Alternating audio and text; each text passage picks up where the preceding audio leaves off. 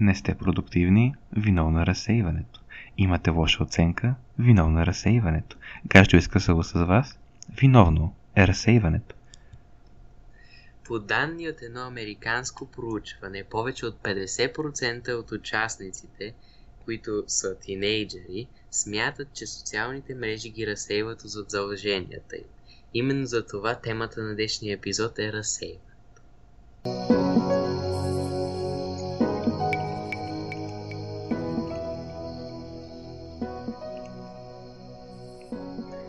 Здравейте, продуктивни хора и добре дошли в нашия епизод на Feel Friends Podcast. Тук сме отново с Пепи. Пепи, здравей!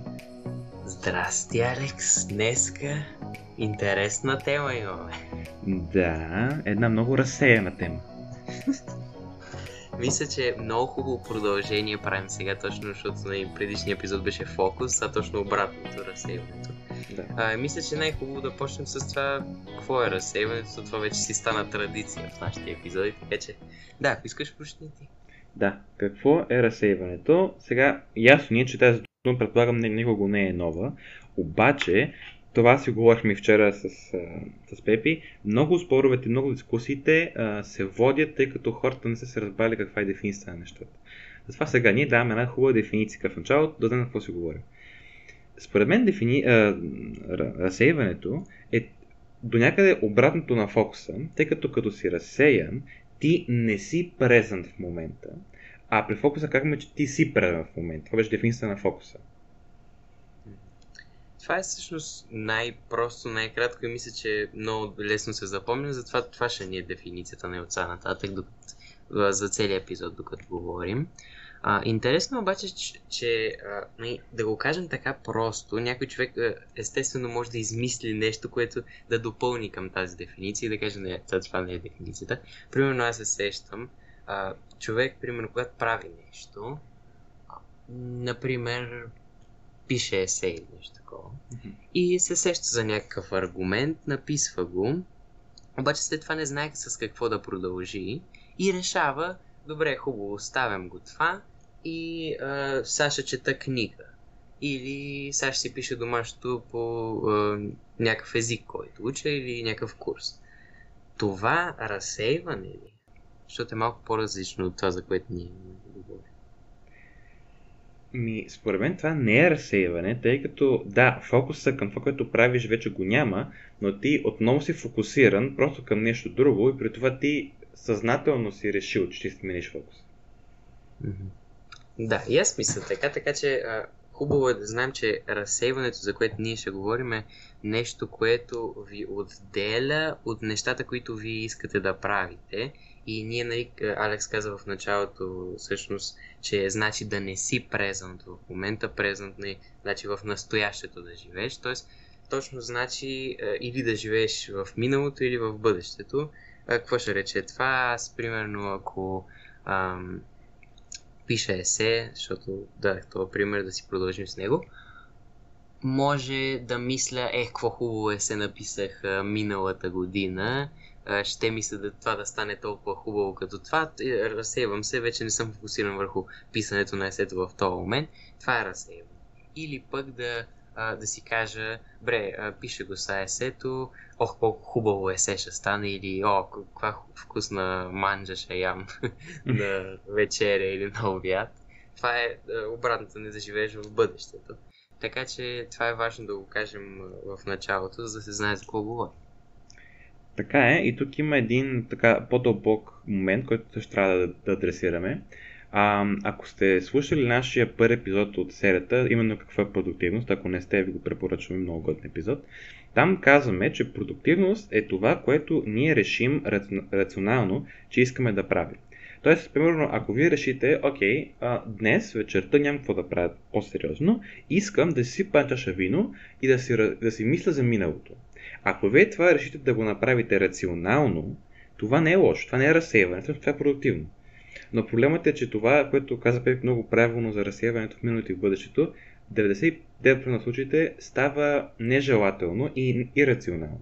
И това е вече проблем. Mm-hmm. Така и, и тук мисля, че има два типа като цяло разсейване, които след това си се разбиват на още два типа. Така че сега да, да започнем с това. А, първото и мисля, че това, което най-често се среща е нарочното разсейване, така да се каже. И то малко се противопоставя с нашата дефиниция за какво е разсейване.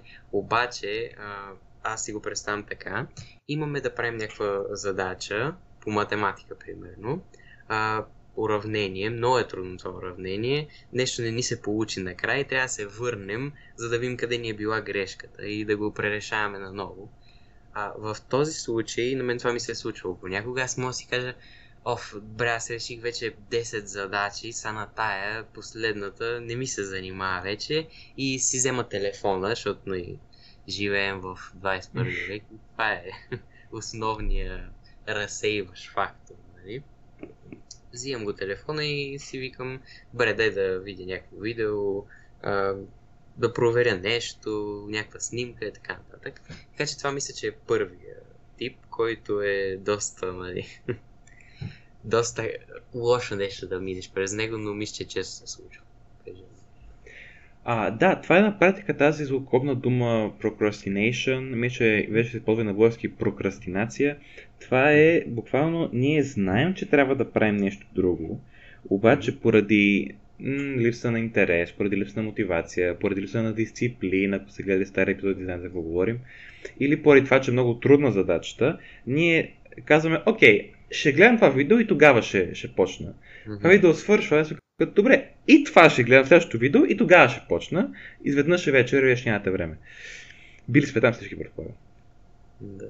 Между другото, аз а, четах за това и то не мисля, че на всички ни е ясно, че то тези платформи, специално за YouTube говоря, колкото повече ги използваш, т.е. колкото повече видеа гледаш, толкова по-добра става платформата в това да избира ти какво хипотетично би харесал. Да. И какво се случва? Uh, basically се случва това, че а, ти когато влезеш на тази платформа, поне при мен е така, вече аз като вляза, веднага има поне две-три видеа, които искам да гледам. Не трябва да бутам надолу, надолу, надолу, за да намеря нещо интересно или да го търся. Ами веднага излизат. Така че а, това се случва, става още по-лесно и като добавиш факта, че задачата е трудна, това е много по-лесно, защото не трябва да правиш нищо буквално. И тук идва това много лошо разсейване. А, така че ми ще го изчерпахме това. А, ти сещаш ли се за някакъв друг вид разсейване? Има, да, има и друг вид разсейване, просто добавяш само за това, което е най- нарочното разсейване. Всъщност, според мен, отново го ползваме един, една концепция от физиката, както ползваме при, при мотивацията. В случая, това, което както с YouTube, е по-лесно ни е, т.е. има по-малко съпротивление ние да отворим телефоната ни в YouTube. При това YouTube ни помага, в кавички помага, като намалява още по-съпротивлението да скроваме надолу и буквално го прави възможно най-бързо, лесно и точно за нас да влезем в някакво видео. Следователно, един начин, който ще коментираме след малко да справим с а, разсеиването е да намалим а, тази, това съпротивление за важните неща, като есето. Иначе други видове а, разсейване има, ако това е нарочно, което казахме сега, тъй като ние осъзнаваме, че се разсейваме ние самите, има ги и случайните а, причини за разсейване и те също се поделят няколко вида. М- примерно, може да се разсеяме вътрешно. Какво имам предвид вътрешно? Ние може да се разсеяме не поради промяна в средата и по някакъв външен фактор, може вътрешно, поради причини, които сега ще изясним, да изпадне в ситуация, в която не можем да бъдем продуктивни. Да, значи като цяло а, мисля, че за вътрешния фактор а, много често срещано е това да е в резултат на лош навик и а, ние говорим за лошите навици, как а, може да се справите с тях, как се градят хубави навици в, точно в предишния епизод. Така че, а, да, ако искате това го гледайте. Но мисля, че там е по-скоро като cheat code, може би, когато се срещнеш с нещо, ние сме, ам, ние вече сме си създали а, тази, този геймплен в а, нашия мозък, че ние ще направим това. Имам нещо трудно, гледам видео. имам нещо трудно, гледам видео. Като се направи няколко пъти, то вече става автоматично, както с всеки навик. И а, вече влизаме в това нещо, така че това е а, много нали, важен вътрешен фактор, който ни спира от това да направим нещата и ни кара да се разсеем. Също тук има една много хубава гръцка поговорка. Уден монимотерон ето прошоринон. Което, преди се стреснете, преведено на български означава няма нищо по-трайно от временното. Тоест, какво означава това? Вие, ако за 2-3 дена започнете да правите нещо, което е вреден навик, няма да усетите колко бързо това ще бъде постоянен навик и ще го правите постоянно. Пример даваме. Аз ам, гледам много футбол също. А, и играя една игра, Fantasy Premier League се казва или FPL, популярни в България, където направя така, избирам си играчи от равния свят и се едно предполагам колко добре ще се представят и печелят точки от тук. Сега, това, което правя е в дните, които има мачове, което е петък, събота, неделя и понякога понеделник, и съм развил този навик, който сега вече съм го намалил доста, всеки два часа да отварям приложението да проверявам как са ми точките. Всеки два часа.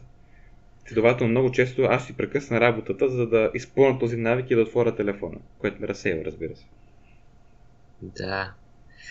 Уа, да, това е, това е много добър пример всъщност. И е, не, много е важно това да разбираме всъщност какво се случва, защото а, всеки ден, то всъщност мисля, че имаше тази концепция, че а, както живееш сега, така ще и в бъдещето. Защото аз това мисля, че няколко пъти се усещам, че съм го правил. Си казвам, а, да, добре, аз сега ще проверя играта, примерно, както в твоя случай, но после или утре ще съм ултрапродуктивен и ще свършам много, а, много неща. Тоест, ние натоварваме бъдещата версия наша с задачите, като не осъзнаваме всъщност, че тази бъдеща версия ще е сегашната версия. Мисъл, ти не можеш да се промениш до утре. Така че не става да кажеш, да, аз сега правя нещото лошо, знам, че е лошо, ама ще си го компенсирам утре. Нещо, което ще се случи наистина, е, че така ще си казвате всеки ден и всеки ден и най-накрая нищо няма да се случи. Абсолютно. Абсолютно. Ако някой почвам от на нашите слушатели иска да се информира повече, това, което каза, както живеем днес, живеем винаги, това е цитат на Марка Врели. Ако имате интерес, може да потърсите. Да, но освен лошите навици, според мен има и други начини да се разсеем от, въ... от вътрешен фактор.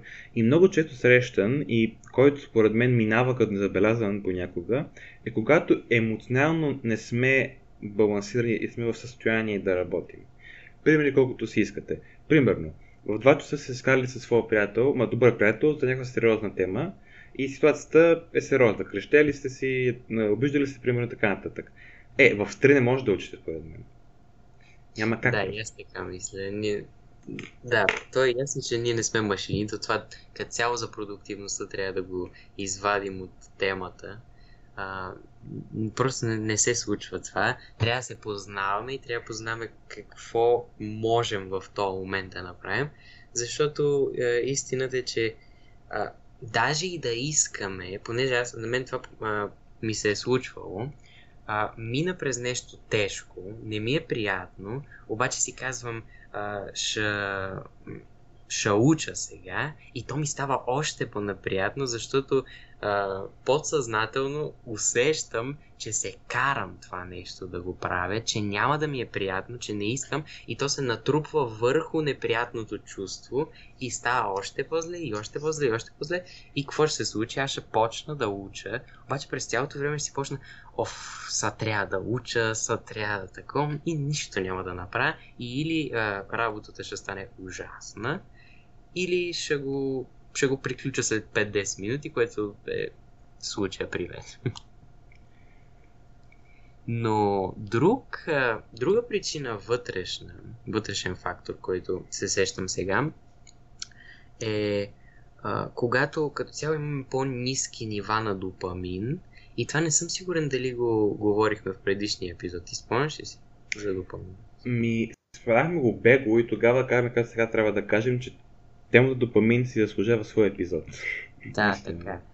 Така е, определено. Но идеята е, че когато имаме по-низки нива на допамин, а, ни трябва нещо, което да ги а, вдигне тези нива, защото допамина всъщност ни кара да правим нещата, които правим. Да. Без него няма да се случват тия неща. Даже и за домашните. Защото а, за, да има, за да има допамин, трябва да има някаква награда.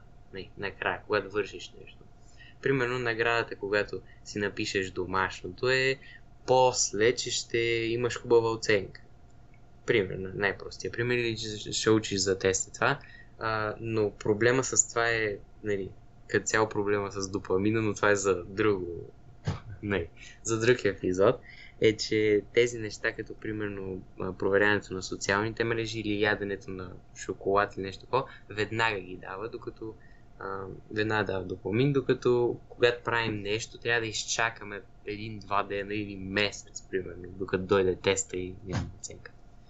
Така че да, по-низките нива на допамин може да също да ни накарат да се разсея.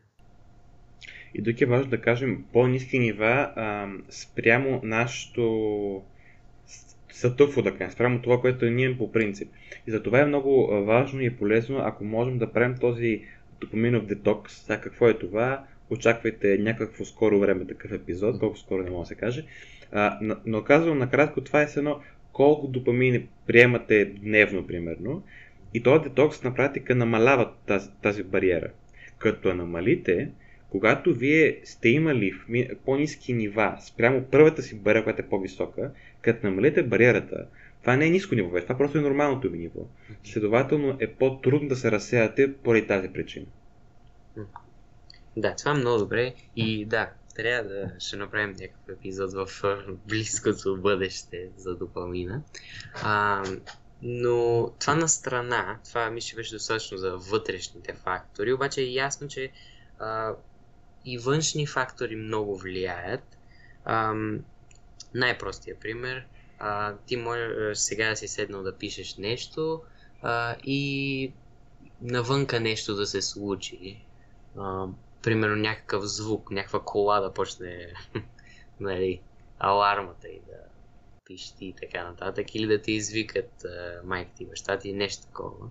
Да. Така че това мисля, че това не е толкова голям проблем. То даже според мен не е, то, не е проблем, защото ти нямаш, а, нямаш контрол върху тези работи, но върху другите две неща имате контрол, затова мислим, двамата садих, че е по-важно да се фокусирате върху първите две, т.е. нарочното и вътрешния фактор, а това, че ще има външни фактори, естествено не може да се затворим в буркан и да имаме перфектни условия.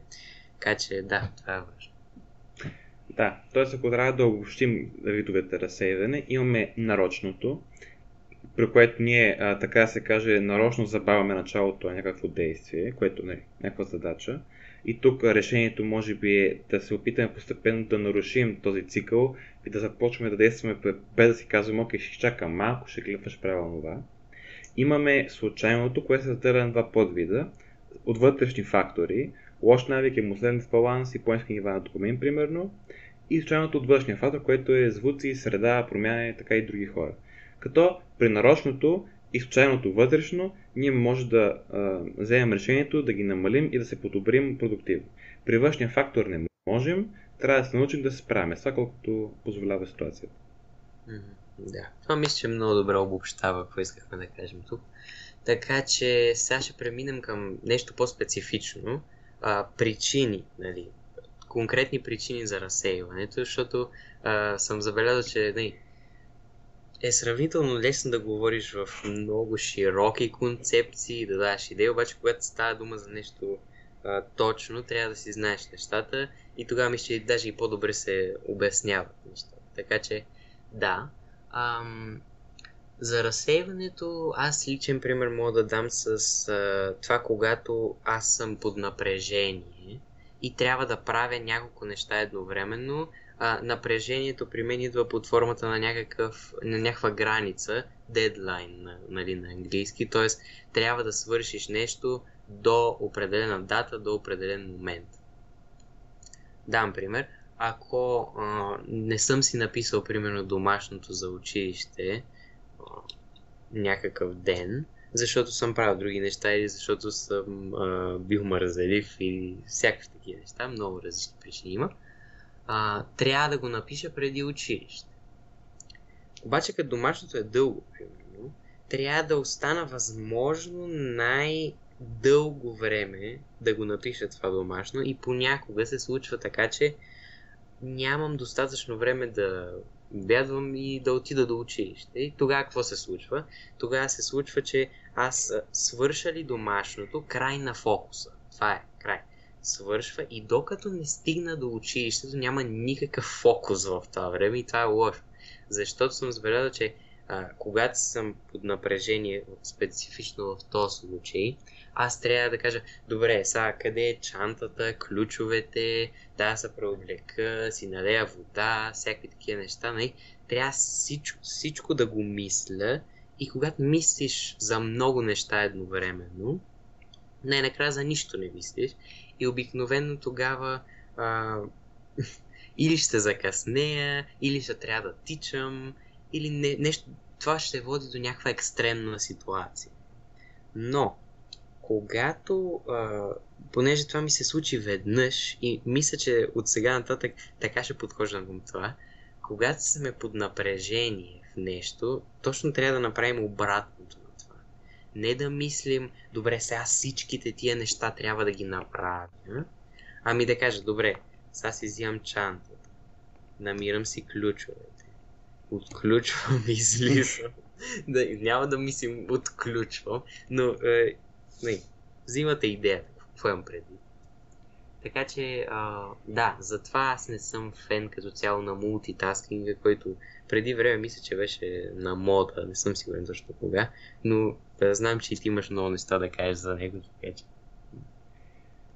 А, да, впрочем, ако забелязахте, когато Беби говореше накрая, той също, нали, това, което каза, и съм съгласен с това, което казва, е, че а, трябва да, да правим а, едно, едно нещо подред. Една задача подред. И също това, което става е, че ние тогава се фокусираме върху едно нещо. Защото при мултитаскинг това, което става е, че ние се опитаме да кажем на мозъка си, имаш пет неща, направи пете едновременно. Сега, дали мозъка ни това го може? Ами, ако се развие и ако ние го тренираме, сигурно ще може да се справи на някакво приемливо ниво. Обаче, първо, това ниво няма да бъде най-доброто наше и рисковете от са големи. И второ, научно е показано, че нашия мозък е добър в едно нещо и е лош от две неща. В какво е лош? Да помни, да помни а, и да прави разнообразни неща едновременно. Това е доказано вече научно. Конкретиката не е нужна, може да, да спестим. Сега, в какво е много добър? Той е много добър в това, ако му дадеш информация и му дадеш информация за едно нещо, то да реши проблема. Той е като компютър, че нашия мозък да кажа, че е по-сложен компютър всъщност. Следова, това, което ни трябва да направим е точно това. Да му дадем информация за едно нещо, на, нали, в времето да е едно нещо, да, е, не са много едновременно, и да ги изпълнява едно по едно. Освен това, при мултитаскинга има един друг момент. Вие на практика няма как буквално в всяка секунда да правите две неща едновременно.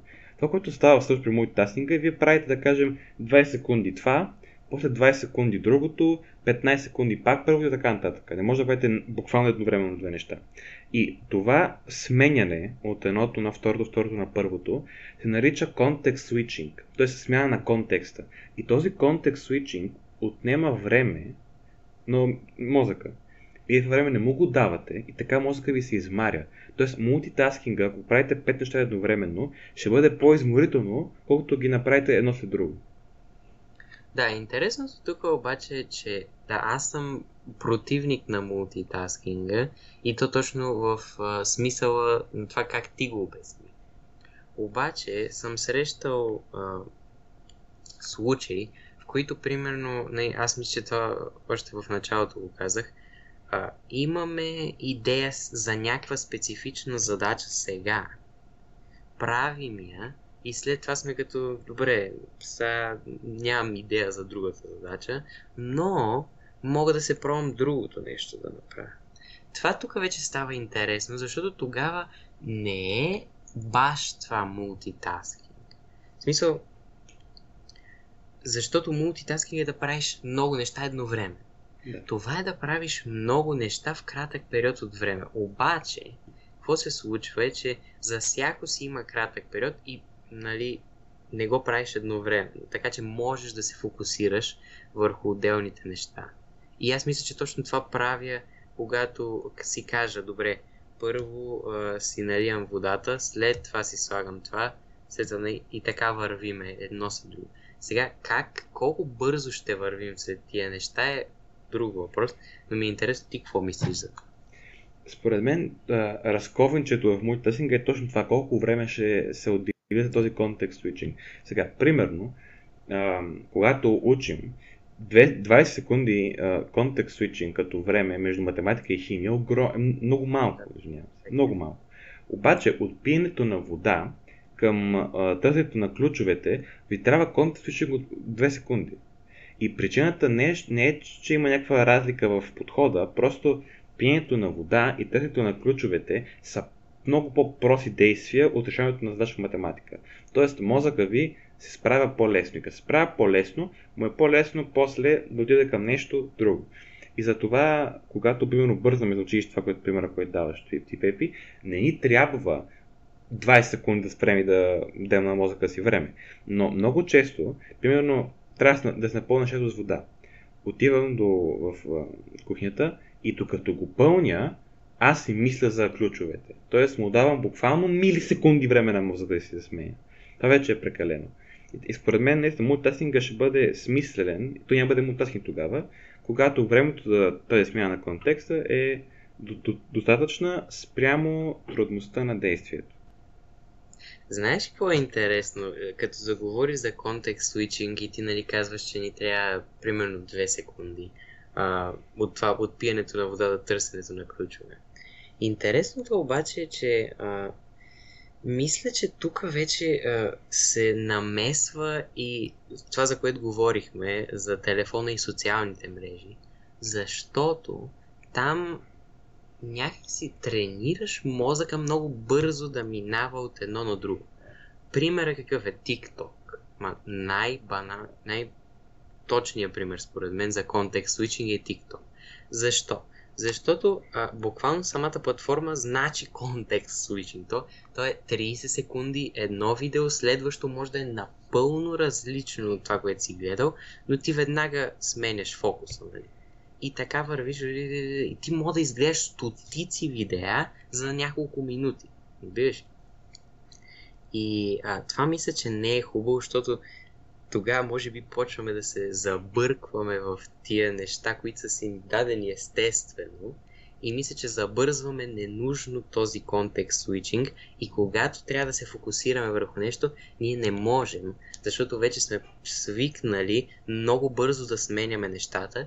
И а, за това много хора мисля, че почнаха да казват а, ученето е скучно. Скучно е, да, ако го гледаш от тази гледна точка. Ако гледаш от гледна точка на TikTok, което е ти дава нова информация, ново лице, нова презентация като цяло на нещо. И то на различни идеи, не на едно и също нещо. Тогава да, разбирам. Значи, не можеш ти да отидеш от 30 секундно клипче, едното ти, едното ти говори за психология, другото е някакъв трик, защото третото е пранк, някакъв не, все тая. И изведнъж да си кажеш, добре, сега имам след две седмици тест по химия и ще уча 2 часа систематизирано за всяко нещо. Това мисля, че е голям проблем. Значи да, това мога да обсъдим също. А, да, според мен тук се забелязва една корелация между допамина и това, което коментирахме миналия епизод за, за това с фокуса, attention span. Тоест, колко време вие можете да, се, да отделите внимание върху едно нещо. Това, което прави TikTok е две неща, които не трябва да прави. Тоест, то, тоест то трябва да се развива като платформа, но нас ни вреди. Едното е, че този постоянно сменяне е огромно количество допамин. Тъй като това е нова, свежа, интересна информация, буквално е така. Всеки тези както ти казва. Това е едното на ръка. Второто на ръка е тренира мозъка ни да има много кратък attention span, т.е. за много кратко да се фокусира върху едно нещо. И когато това пак това е навик отново на мозъка. И мозъка ни свиква да се фокусира за 30 секунди. И когато трябва се фокусира за един час да свърши някаква работа, има затруднение. И затруднение има хубаво. Но това с куката е от допамина сега. Тъй като допамина при TikTok е висока, при ученето бихме, бихме казали, че в сравнение с TikTok е много по-нисък. Това е според мен проблема с TikTok и тези мрежи. Тези две неща, допаминовото покачване и намаляването на течен спана, това ни вреди много и в, много често в старението. Да, и това, което а, трябва, мисля, че да подчертаем, е, че attention span не го а, свързваме с това, че можеш от едно нещо веднага да превключиш на друго трудно нещо. Защото, а, примерно, ако кажем, добре, то attention span ми спада, това какво ще рече? Че мога от един час математика веднага да превключа на един час химия. Не, не може. Защото а, идеята на TikTok и на всички тия социални мрежи, на филмите и на всичко това е, че ти не правиш нищо, ти просто наблюдаваш. Така че ние не си помагаме за контекст свичинга така, ами го правим още по-трудно. Така че това е важно да кажем според мен. Но стига толкова за телефон, то това е тема, която може да се разисква много време. Да. А, сещате се за друга причина? Една причина, която мисля, че по-рядко се споменава, и наистина право се случва, обаче когато се случи е трудно да се да осъзнем, че а, ни вреди, е когато по време на фокусирано решаване на някаква задача, не само математика, им предвид каквото, е действие, което трябва да свършим, ни изкача някаква свързана или не толкова свързана идея, която не е някаква глупост, важно е, просто не му е сега мястото да се разсъждава. Да, то всъщност, да, примера с есето, пример, ако, нали, ние си мислим един аргумент и във връзка с този аргумент се сетим нещо, което е горе-долу свързано с този аргумент, но можем да го свържем и с друго нещо. И го свържем с това друго нещо, тогава фокуса отива не върху аргумента, а върху другото нещо. И да, така е, прав си, че това е по-рядко срещано от тия предишните две но също е проблем и трябва да се не, трябва да се гледаме как точно какво точно правим в тия ситуации и да се върнем нали, обратно на това. Мисля, че това всъщност може да го използваме за да е в наша полза, не в ущърб, защото ние ако имаме някаква мисъл, която е свързана с аргумента, тази мисъл може да я използваме, за да обогатим аргумент а не за да се разсее от аргумента. Така че това е нещо, което може от вреда да го направим в полза. Обаче аз се сещам сега за още една причина и тя е много популярна причина и аз съм чел за това, че а, има доста полярни мнения по тази причина и това е музика. Така, музиката е нещо, защото аз мисля, че проблема с музиката е, че а, в контекста на продуктивността, че не можеш понякога да кажеш, бре, тя лоша ли е, не е ли лоша. Защото, ако това не можеш да кажеш, ти тогава няма как да, го, да, да спреш причина. Защото ако не можеш да решиш дали нещо е лошо или е добро, ти няма да предприемеш никакви действия. Защото него ще си го оставиш нали така. Така че при музиката мисля, че е малко по-трудно да решиш дали е лошо или добро и всеки мисля, че си има различен подход към това. Аз знам, че ние с теб имаме различни подходи. Да, горе-долу различни, така че може ти да кажеш какво. Със сигурност има противоположни мнения, които не са съвсем грешни от тях, защото моят подход е, аз не харесвам да работя в пълна тишина. Аз ще ми кажеш, пълна тишина ти не мога да постигнеш, като не си в вакуум. Не се някой ще се чува отвън нещо или някой ще минава вкъщи така нататък. Да, но пак не харесвам да бъде твърде тихо и за мен това е твърде тихо.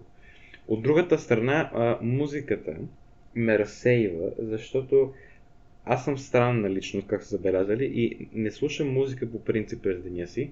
Когато слушам музика, правя само това, тъй като а, се опитвам да еманципирам емоциите и да оценя, ако се налага, пушно или отрицателно, музиката, която слушам. Следователно, като аз имам този дълбок подход към музиката, ако сложа музиката като бакграунд звук към някакво действие, ще имаме един вид мултитаскинг. Тъй като мозъка ми ще бъде да, математика, есе, страхотно парче музика, да, да, да, да, да. И после трябва да се върнем пак към задачата. Обаче, имам една позната. Няма да кажа името, но знам, че тя ни гледа, така че ми ще сети за кого говоря. Тази, която слуша, да. Поздрави. Та, тя, когато ам, учи по английски, винаги, винаги, винаги си пуска един конкретен певец. Mm-hmm. И какво стана сега? Ако тя си пусне музика във всеки друг момент, дори този певец е разсейващо. Ако докато слуша английски си пусне някой друг певец, е разсейващо. Но тъй като тя пък е изградила навика, докато слуша него да учи английски, като си пусне него, мозъка и казва, оп, време е за да учим английски. И това я фокусира. Това всъщност е много интересно, защото може това да го сравним с средата като цяло. Защото, нали, аз примерно, като съм си направил някакъв сетъп на бюрото и нали си казвам, добре, като седна на бюрото ще е работа. Няма да е почивка.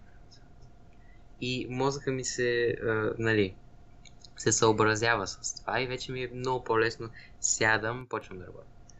И това мисля, че е същия пример с а, твоята приятелка, че не, тя свързва музиката с а, ученето на английски, което е супер. При мен, а, мен подхода ми към музиката какъв е, аз а, също съм да, любител на музиката. И а, когато слушам нещо, харесвам само това да правя, защото ти изброи много хубави причини, няма да ги повтарям, но идеята е, че аз искам да се фокусирам върху песента, да видя дали ми харесва и всякакви такива неща. Затова аз а, всякаква музика изключвам, когато правя нещо друго. Освен ако не е, нали, ядене или такива неща, които не, не изискват някаква голяма мисловна дейност, но чисто за работата, аз абсолютно никаква музика не слушам. Аз нямам този проблем, който ти имаш, нали, или преференция, че ти пречи да е твърде тихо. Аз даже харесвам да ми е тихо. Но да, затова за имаме малко по-различни а, да, виждания по този въпрос. Но а, аз споменах за средата. И това Само... също е преди да продължиш само да кажа, аз ме не казах на хората с правя всъщност, защото хем не харам тишина, хем не, не слушам музика. Ако има... Е да кажеш, да. Да, защото мисля, че може да помогна някого. Ако някой от вас също има този проблем, че не иска да му е тихо, но не харесва да слуша да с музика, аз това, което правя е, пишете в YouTube просто Alpha Waves или uh, Study uh, Music, но най-вече Alpha Waves. Ще гледате такива видеа, където uh, той е примерно 5 часа не мога да му река мелодия дори. Той е просто едни такива спокойни звуци, без никакъв инструментал, никакъв глас. То не е музика даже. Което обаче аз го пускам, пускам на слушалките и запълва тишината, не ми е тихо, обаче не може да ме разсея, тъй като то дори не е мелодия. А, така че да, това което, това, което аз правя в този случай. Да. Между другото, аз 100% и ти си го чувал това, че някои хора имат на будилниците една функция, която е примерно да си пуснат вълни или китове а, или да. някакви такива неща.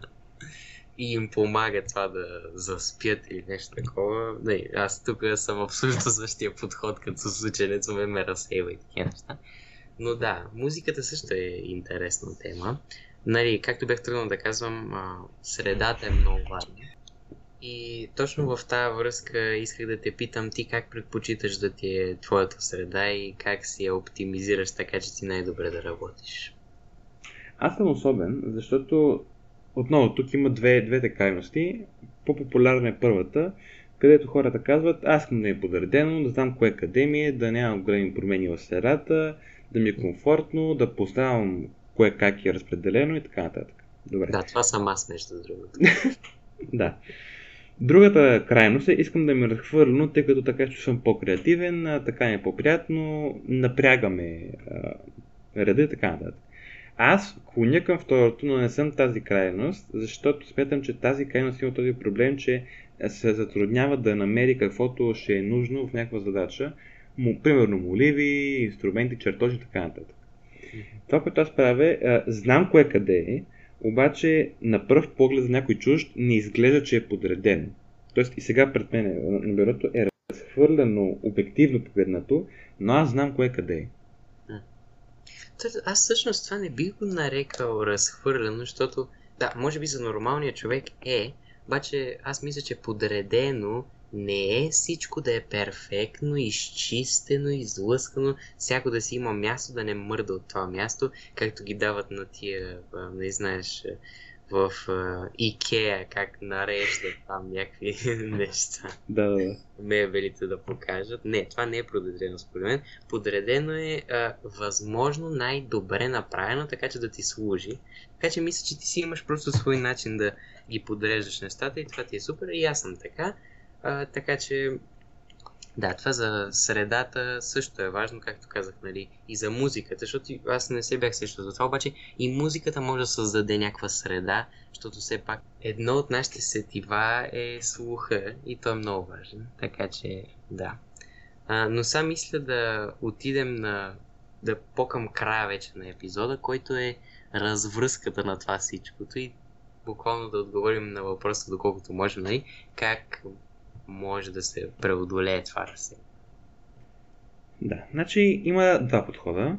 Отново, те могат да са повече, но това са основните идеологически най-интуитивните подходи. Първият е това, което ние го наричаме така, авторитарния подход. Наричаме го така не поради политически причини, а защото всъщност по този подход представлява буквално премахване на причината. Това звучи окей, okay, но дадем пример да кажем, че телефона и в конкретика YouTube или това моето приложение или някаква игра или новини и така нататък ви разсейват. Авторитарният подход казва ми блокирай ги. Има такива приложения, аз мога да препоръчам, ако сте от хората, които ще го ползват този подход, приложението BlockUp, буквално блокира приложението, за Android и iOS. Аз не го ползвам понякога, че помня този подход. Блокира приложенията и когато трябва да го отворите, то ви казва не, затваря ви го и ви вкарва един motivational стат и ви изберат за колко време и така нататък. друг пример е, ако примерно има така непредизвикан шум около вас, те просто слагате, има такива слушалки, които не са с кабел за да слушате музика от устройство, не са и тапи за уши, мисля нещо по средата, просто намаляват интензитета на звука до вашите уши. Слагат това. Или пък не променят никога своята среда, за да няма промяна и това да им повлияе на а, фокуса. Това е авторитарният подход, просто има проблем, махаш го. Да. Между другото, аз за авторитарния подход може би мога да го свържа с а, а, това точно, което казахме преди това, ми именно промените в средата. Mm-hmm. Този подход е, по мое мнение, много ефективен за този проблем, за тази причина за разсейването. И аз, и аз го ползвам понякога. Примерно, ако знам, че ще правят ремонт в 3 часа и тук ще е много шумно, няма да тръгна да си пиша най-важното домашно и това, което изисква най-много фокус а, в този период от време, ми ще правя нещо по-леко. Така че това е много хубав подход за този а, тип проблем и причина. Обаче, а, аз съм по-голям фен на либералния и това пак няма нищо общо с политика. Но, а, той в какво се състои? А, либералният подход се състои в това ние да преодолеем причините за разсейване и мисля, че този подход а, е, може да се приложи не само към средата, но и към всички други а, фактори а, за всичките видове разсейване и за всичките причини. Защото той буквално ни изгражда а, отговор в тия ситуации, какво трябва да се случи, ние как ще а, подходим в тази ситуация най-добре за нас. И а, това всъщност може да се постигне и по-конкретно с някои неща, които точно сега ще кажем. Но мисля, че този подход много повече ще помогне. Естествено по-труден е, да. И ако ги нямате чак толкова много тези проблеми, примерно като телефона или не, всичките причини, които заредихме, тогава може би авторитарният подход ще е по-лесният начин, по-бързи. Но аз лично съм по-голям фен на либералния Аз също изцяло препоръчвам либералния подход по две причини. Първата е, че според мен авторитарният подход, освен ако не е за единичен случай, той не решава проблема, той просто го притъпява. В смисъл на това, че това е като едно дете. Ако на едно дете вие не му обясните а, защо не трябва да яде шоколад цял ден, просто му кажете забранявам да яде шоколад цял ден, то няма да го прави, няма да има ефект върху него, тъй като не го прави, обаче като порад ще бъде като, ама, що не? Дай да пробвам да ям шоколад цял ден. Докато ако му се, може да му се забраните един ден, два, ако прекали, но след това трябва да му се обясни защо не трябва да го за да може то волево да откаже това действие. И това прави либералния подход. Либералният подход казва, добре, имате този това разсейване, примерно телефона с YouTube и другите хубави нещица, това, което ви трябва да направите, може да го блокирате, да преодолеете проблема, да само обясните защо не трябва да го правите и въпреки, че ще може да го правите, няма да забраним вие да не го правите. И тук е ви втората причина. Ако вие си налагате забрани на себе си, за мен, това ви смъква във вашите очи. Това ви намалява така наречената самооценка за мен. Тъй като всъщност вие какво си казвате? А, мен ми трябва някой като демагог отгоре да ми забранява и да ми позволява неща. Това сте вие, т.е. няма второ лице. Обаче това разграничаване на аз забранявам на себе си, вместо аз разбирам и преодолявам, според мен би могло да намали вашата самооценка, което има лошо влияние върху много други аспекти от живота ви. И психологически Между другото, да, знаеш ли, че то всъщност още повече може да си намалиш самочувствието и тези неща и като цяло идеята за себе си, а, когато това нещо не се изпълни. Mm-hmm. Тоест ти си кажеш, добре, днеска няма да ям шоколад и си като не, някой, примерно, мама или тате, яде шоколад и ти си като, добре, що и аз да не си взема, дай ще си взема. Значи, то това не се усеща не се усеща, че се намалява то self-respect, който си имате за себе си. Обаче то се случва. И а, това, ако го правите в продължение на много дълго време, вече ще а, най-вероятно ще се усети, че нямате силата да ги а, преодолеете нещата в живота и това може да доведе до по-лоши работи. Така че, а, ние с Алекс мислим, че а, либералния подход, един от основните начини да се започне е като да мислите в а, дълъг план, така да го кажем. А, пример давам. Да кажем, че вие сте нормален човек и а, си ходите на работа и изкарвате някаква заплата. А, достатъчна заплата, нормална заплата и работите 10 години това е време, в което може да спестявате, може да правите каквото искате, но като цяло основно да кажем спестяването, да не се впускаме в, други неща, а, може да спестявате и да спестите примерно достатъчно за 10 или за 15 години, колкото ви трябва, за да си купите апартамент. Това човек, който спестява всеки месец, а, значи, че той подхожда либерално към себе си. Тоест, че си казва, добре, аз а, се убеждавам защо това е правилно, защото искам да си имам жилище, не искам да плащам всеки месец найем, това ще ми помогне в други, а, нали, в други сфери от живота и го правя. Но, истината каква е? Истината е, че много хора мислят за другата седмица, за утре какво ще правят, какво ще си купят, как ще се поглезят това пак отива към телефона и всичките тия неща, които ги изговорихме. Така че мисля, че да мислите в дългосрочен план е едно основно, основен начин на мислене, който трябва да си вградите в, нали, в системата. Да, на практика, ако нямате а, този вграден начин на, на мислене, вие не може да се убедите да преодолеете проблема и, и либералният подход няма да работи. А, примерно, да, примерно вие ще кажете, добре, аз няма да ям шоколад много. Защо? И сега, ако мислите, а, а, де, да кажем, изпит да, да убедите някакъв да кажем, ваш много добър приятел яде много сладки. И викате да му кажете, яш по-малко, но, нали, по най-добронамерен начин. Как ще го убедите? Аз съм сигурен, че първият подход ще бъде това ти вреди на здравето. Само, че това ти вреди на здравето, не ти вреди утре на здравето, то ти вреди дългосрочно на здравето.